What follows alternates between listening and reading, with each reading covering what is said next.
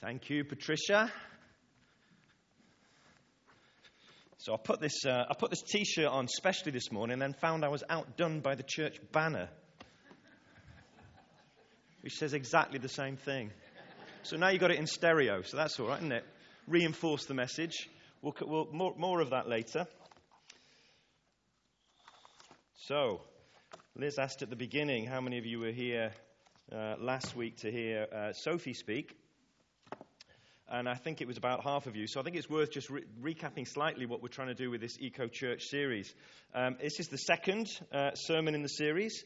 It's based around, Eco Church is based around this program by an organization called A Rocha UK. And it's been set up to help churches to understand environmental impact.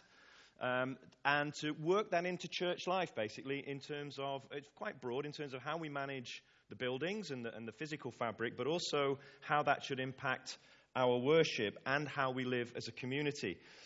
So last week, if you hear, Sophie introduced the series, talked about how caring for the planet, caring for creation, is really just a very important, very integral part of being a Christ follower. And especially here in the West, I think it's hard to dispute the fact that over time we have lost touch with the earth, with just the natural cycles and rhythms of the earth. And that has created an environment where we have started to turn our backs completely on the natural world, to the extent now where we are, I think, really only just fully realizing the consequences of that with sort of these landmark TV shows like Blue Planet, a lot of the David Attenborough stuff, the acknowledgement of plastics and the problem. All of these things now gradually coming to the surface and us realizing what's going on. And it's not just a bad thing. It's not just a bad thing that we're sort of trashing our home. We have to see this as an affront to God. This is an affront to him. This is, Liz used those words earlier when she was talking to the kids, didn't she? God, what is God? God is angry about this. God is upset. God is in tears about the state of planet Earth. There is a need for reconciliation, for restoration and repentance. But this particular week, this sermon is going to be really focused around the matter of justice. And in that sense, it's really about the impact on people. The two things are extremely linked, what we're doing to the environment and the impact on people, again, as you saw Liz showing in that earlier photograph. Now, if you've been following the news in recent weeks, you will be aware of these large number of fires that we've been seeing in the Amazon rainforest, in Brazil and in the neighboring countries. They reckon that that total has now reached 100,000 fires for the year, which is about 76%, getting on towards 80% increase on last year.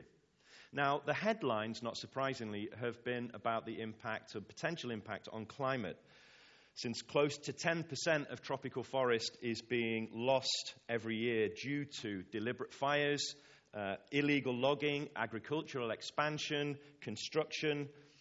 And obviously that is devastating for the climate in the sense that we are losing these vast areas of forest that are what we call the lungs of the planet, right? They take in the CO2 and turn out oxygen. But beyond the headlines, what's perhaps less well understood and less acknowledged is the impact on people. Aide and Romildo Rodrigues lived in a rural village in the northwest of Brazil. It's a region marred for many, many, many years with various land disputes and a scene of a number of these fires. So last month, one of these 100,000 fires ripped through their land, destroyed their house, and killed them both while they were trying to escape.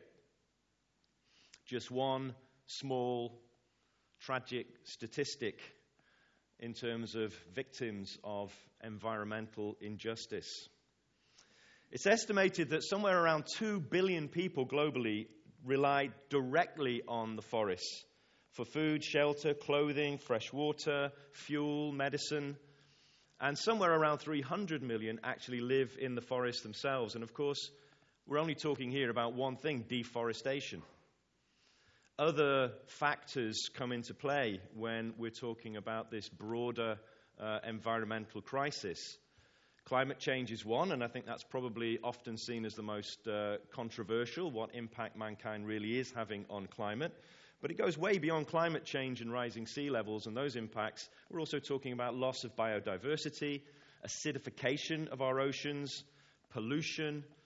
So all of these things are contributing to what we're faced with at the moment. And the reality is that the consequences of environmental breakdown fall hardest on the poorest people in the poorest nations, who are the most vulnerable to its effects, and importantly, the least responsible for the problem.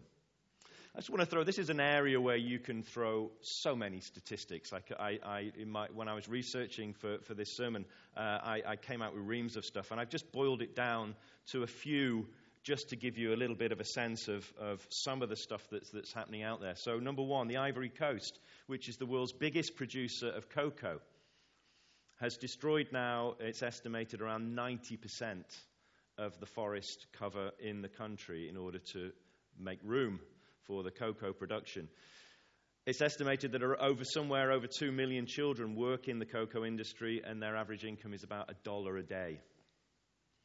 Unsustainable water use and climate change impacts, among other things, mean that now around 80% of the world's population are living in areas where there is a threat that the demand for water will outstrip supply. That came from the UN.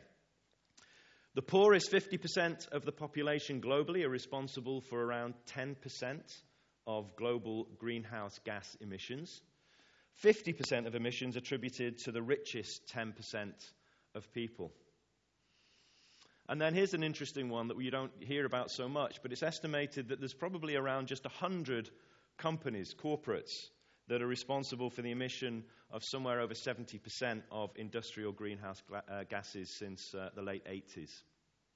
So just a smattering, and there are many more like that, but the picture that very clearly emerges from all of this is this massive imbalance between the haves and the have-nots. And it's not just a case of we've got rich and we've got poor, we've always had that. Now we're talking about the impact, the serious impact that the rich are having on the poor. And ultimately, as we'll talk later, on all of us. Now, grasping global scale is difficult. So I'm going to turn this into a little bit of a story to give us a sense of bringing it home a little bit, some of the issues that are being faced. So I want you to imagine this is your place, okay? You've inherited a large piece of land. 75%-ish is woodland, the rest is rough pasture. There's a stream that runs through it. You've got tenants. There's a family that live on the land. They draw water from the stream to drink and to wash. Oh, and they catch fish to eat. They trap animals for food. They grow a few vegetables in a small allotment, which they sell at a market for a small income. Now, you decide, having got this great piece of land, that you're going to grow strawberries. So you burn away most of the woodland, treat the ploughed land with some chemicals to promote the maximum growth, and hey presto, looks like your strawberries are doing great and you're selling them to Waitrose for a decent profit. But over time, what happens here? The animals that live there die out or move away because the food source and shelter has diminished. When it rains, the chemicals from the ploughed land enter the stream, killing many of the fish. But in a kind of double whammy, what also happens is the phosphorus and nitrogen that's on the land spreads and rolls into the river, into the stream. And that promotes the growth of plants and algae.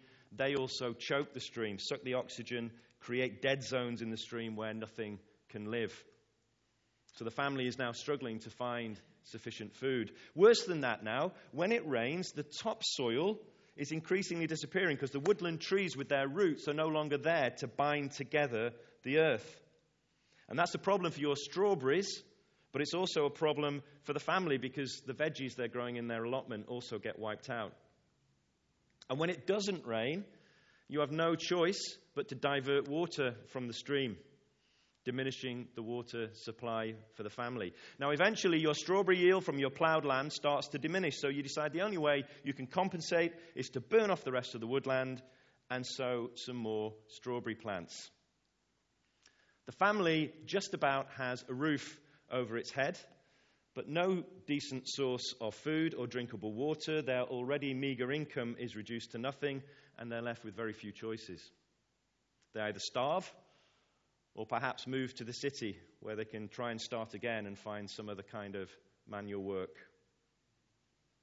What a nasty person you are.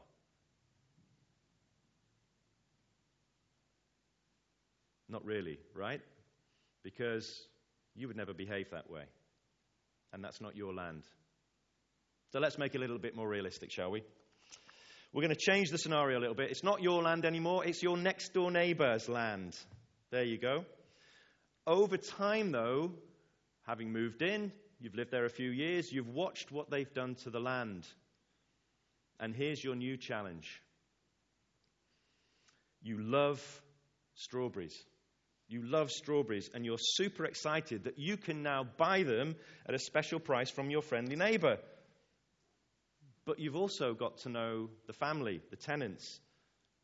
You can see how your neighbour's strawberry production methods are impacting their lives. They're struggling for money and struggling to put food on the table. What do you do?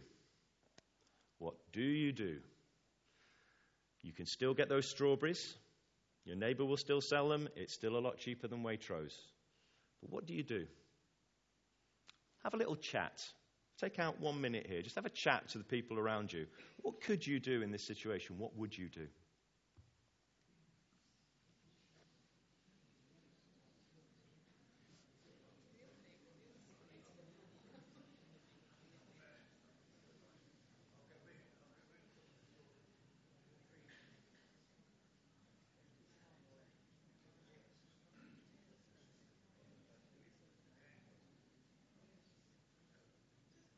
Anybody willing to put their hand on? Just give us a couple of ideas. Liz has got a microphone here.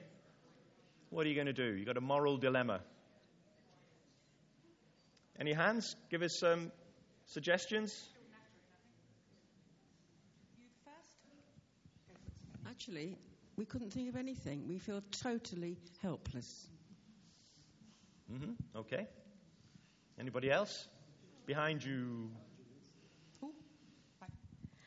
I wouldn't buy from him, and I'd say to him, really, you need to do something about your land, because you're not going to have any strawberries left in a few years' time, and you're just going to be without any money yourself. Okay. Fair enough. Anyone else? Well, I suppose with fresh food, you can read the label to see where it's coming from. For many strawberries, actually, at the moment, they come from the UK. Grown here, but the principle is there. When you buy fresh food, look to see where it's coming from and learn about the countries. Okay, anyone else? I could use some of my income to send to the family that have now got no income and help them out of their problem. Aid. Help directly, yeah? Becca? We thought that we might like to buy a strawberry patch plot to give to the people who haven't got anything. So actually give them a separate source of being able to do their own food. Yeah. Interesting variety of answers. And obviously a lot of you are like, well, not sure. It's a tricky one, isn't it? I mean, strawberries, you could say, is peripheral to this in the sense of, do I really need to eat strawberries anymore? You can make a statement. Couldn't you? Just stop buying from your neighbour because you don't want to support what he's doing. Or as you say, you could give direct aid to the family. But I think typically I would hope that as Christians we would want to do something that isn't just carrying on as normal, seeing the impact that normal has on the family. But it's a difficult situation. I think we have to acknowledge that. But this, of course, is still a bit unrealistic because you don't have such nasty neighbours either, do you? But let's change the scenario again just slightly. Your neighbour is now a large corporation and the land is a little bit further away. It's a bit out of sight. Let's say it's Brazil or it's Colombia, it's Ivory Coast, it's Ghana, places where they don't grow strawberries, but they do grow crops that we use extensively or in products we use, palm oils and cocoa, things that we buy. So now you don't know the owner. You can't see the land from your house, but the family and the tenants are still there. And everything bad that happened to them when our story was about your land on your neighbor's land is still happening. You're still getting your cheap food. Only that one family, of course, is not one family. It's literally millions of people who are suffering from the impact of environmental injustice. Let's turn to Scripture. We've given ourselves a base of what is going on and the kinds of practices that are going on. What is it that Scripture might help us with here? Well, the passage that Patricia read to us is from Leviticus, and that whole chapter, chapter 25, is on Jubilee. Now, Liz mentioned this at the beginning, in general, what Jubilee was, and Jesus in Luke 4 picking up on the idea of Jubilee and declaring this is the year of Jubilee. What did that mean? Well, every 7 years would be declared a Sabbath year for the land. So in the same way we have Sabbath day of rest in the week, for the land, the Israelites had to give the land a rest every 7 years. So no crops would be sown or harvested. The land would be allowed to rest. Every cycle, or 7 cycles of 7 years then, 49 years, would result in or lead into a Jubilee year. So the Jubilee year was the 50th year. Now, in a Jubilee year, the land would also not be worked, no sowing, no reaping. You could eat whatever produce appeared during that year, but you weren't allowed to work the land. And the big difference between a normal Sabbath year and a Jubilee year was that the land would also return to its original owner. So in effect, if you were the original landowner, you would never really be selling your land. You would effectively be leasing it to someone else for between 1 and 49 years. And God is very explicit in those instructions that we heard in Leviticus that the price charged for that land would be dependent on how many years were left before the next Jubilee. So if there's 49 years left, you're obviously going to pay a higher price than if there's only 1 or 2. And in effect, as it says in Scripture, you are buying a number of harvests. If someone fell into debt, then Jubilee principles dictated that they could work for their debtor for a certain period, they would work for a certain period, and that their work would be valued appropriately and fairly to pay down that debt. But if the debt had not been paid off by the time Jubilee came around, then the debt would be forgiven, and that person would be released anyway. So Jubilee was a reset. It wasn't, as some people have the impression of, some kind of redistribution process. It didn't really work like that because the land ultimately returned back to the original owner. But it did allow those who had got into trouble to reset and be forgiven. Now, in explaining this, I'm not making a case for recreating the Jubilee system. And in fact, there's evidence in Scripture that even for the people of Israel, Jubilee was never properly implemented, or at least it very quickly fell out of practice. You can read about that a little bit in 2 Chronicles. But it was clearly God's command. And there are some general guidelines about managing the land that we can learn from it. Number one, God owns the land. It is not ours. We are stewards. Verse 3, it says, "The land must not be sold permanently because the land is mine and you reside in my land as foreigners and strangers." Number 2, the land should be cared for and treated with respect. We read in verses 4 and 5, "But in the 7th year the land is to have a year of Sabbath rest, a Sabbath to the Lord. Don't sow or prune, don't reap, don't harvest. The land is to have a year of rest." And 3, both those who own and those who work the land should be treated fairly. Both sides should be treated fairly and treat each other with mutual respect. Do not take advantage of each other, but fear your God. I am the Lord your God. And this is something that Sophie touched on last week. There is a deep and I think spiritually very significant multi-layered relationship that's going on here between God and people and people and people, between God and creation, between people and creation. We were created to join all of creation in worshipping our Creator. And I would suggest to you that it's impossible for us to disrespect the earth and the environment without negatively impacting our relationship with God and the rest of humanity. This is Psalm 96, where it's very explicit. Let the heavens rejoice, let the earth be glad, let the sea resound and all that is in it. Let the fields be jubilant and everything in them. Let all the trees of the forest sing for joy. Let all creation rejoice before the Lord. So we do impact other people significantly when we make poor decisions about the environment. And that's why it is a justice issue. And that's why there is so much scripture about justice, about particularly poverty and justice, where God, through his prophets and through Jesus, gives us clear direction on this issue. The Poverty and Justice Bible, I don't know how many of you, do you remember a few years ago, those who've been around a long time, we spent some time looking and promoting this particular version of the Bible. The version is the Contemporary English Version, but it particularly focuses on poverty and justice issues, and actually throughout highlights texts that are specifically around poverty and justice. And there are about 3,000 verses that are highlighted. It's one of the subjects within the Bible that is the most discussed, the most talked about, where there is the most direction. And I wanted to use my shirt and this banner over here I can use now as well to re-emphasize that. There is so much scripture on this, but we are called to act justly, to love mercy, to walk humbly. Anyone know where that's from? Exactly, Micah. Micah chapter 6. What does the Lord require of you? Not sacrifices, but mercy.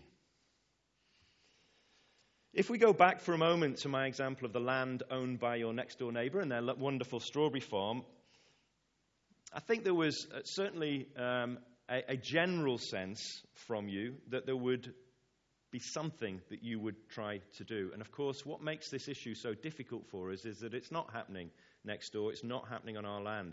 It's so hard for us to see the impact that we're having on other people's lives when we don't see them, can't see it. Now, as part of this sermon series, last week, this week, in the next couple of weeks, we've collectively discussed what can we do in our own small way to change things. And obviously, you've put things on the board here last week.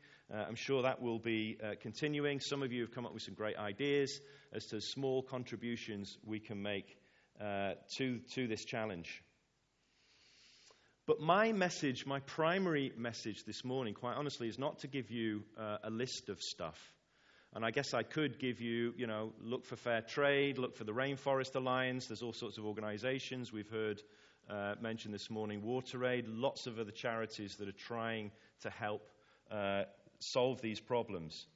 But actually, I think the most important thing that any of us can do is to just look deep into our own hearts and accept there's a problem and accept that right now we, in our comfortable society in the West, in our comfortable place here, generally speaking, in Surrey Heath, accept that there is a problem and accept that we need help from God, that we should ask the Holy Spirit to help us understand what to do about it. There's a scene in Charles Dickens' A Christmas Carol, which I know many of you will be familiar with, where Scrooge is with that spirit of Christmas present. And just before the spirit leaves him, he issues him with a warning. If you remember, if you've seen the movie or read the book, he just pulls back his robe slightly, and sitting there at the feet of the spirit of Christmas present are two ragged, meager, very poor-looking children, a boy and a girl. And Scrooge says, "Spirit, are they yours?" And the spirit replies, "No, they are mankind's. The boy is ignorance, the girl is want. Beware them both, but most of all beware this boy. For on his brow I see that written which is doom, unless the writing be erased." The girl, want, represents poverty and hunger and homelessness, but the boy, ignorance, well, that represents something else, a kind of self-imposed ignorance, an unwillingness or a reluctance, perhaps, to wake up and see that what we're doing is causing pain and suffering to others. But the sting in the tail, of course, is that if we do ignore their suffering, will sow the seeds of our own downfall, and never was that more true than in this realm of environmental injustice. But I'm not going to leave you with Charles Dickens. I'm going to leave you with Jesus and that well-known account of the sheep and the goats from Matthew's Gospel. At the end of that particular parable, here's what we read. For I was hungry and you gave me nothing to eat. I was thirsty and you gave me nothing to drink. I was a stranger and you did not invite me in. I needed clothes and you didn't clothe me. I was sick and in prison and you didn't look after me. And they'll answer, Lord, but when did we see you hungry, thirsty, or a stranger, needing clothes, or sick, or in prison, and didn't help you? And he will reply, truly, I tell you, whatever you did not do for the least of these, you did not do for me. I think what we see here, to those whose response, but when did we see you, Jesus? Jesus says, you should have known. You should have known that feeding my children was important to me and was the same as feeding me. Ignorance is not an excuse. And it may be inconvenient, an inconvenient truth perhaps, to acknowledge this. But you know what? In an age when we can transmit information across the world in nanoseconds, when we can find out what's happening in remote corners of the earth almost in real time, when we can purchase products online, sourced from over the world, and have them delivered in 24 hours, then I don't think it's too much of a stretch for us to understand that any country in the world is now our neighbour, is now in our backyard, and a worker surviving on the breadline in Ghana or Indonesia or the Philippines is our neighbour. And there are things that we can do, and the first and most important is to make a deliberate and conscious decision and effort to inform ourselves.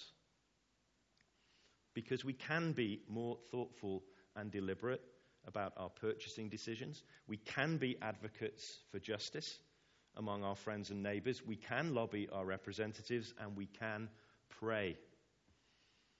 The earth and all creation belongs to God.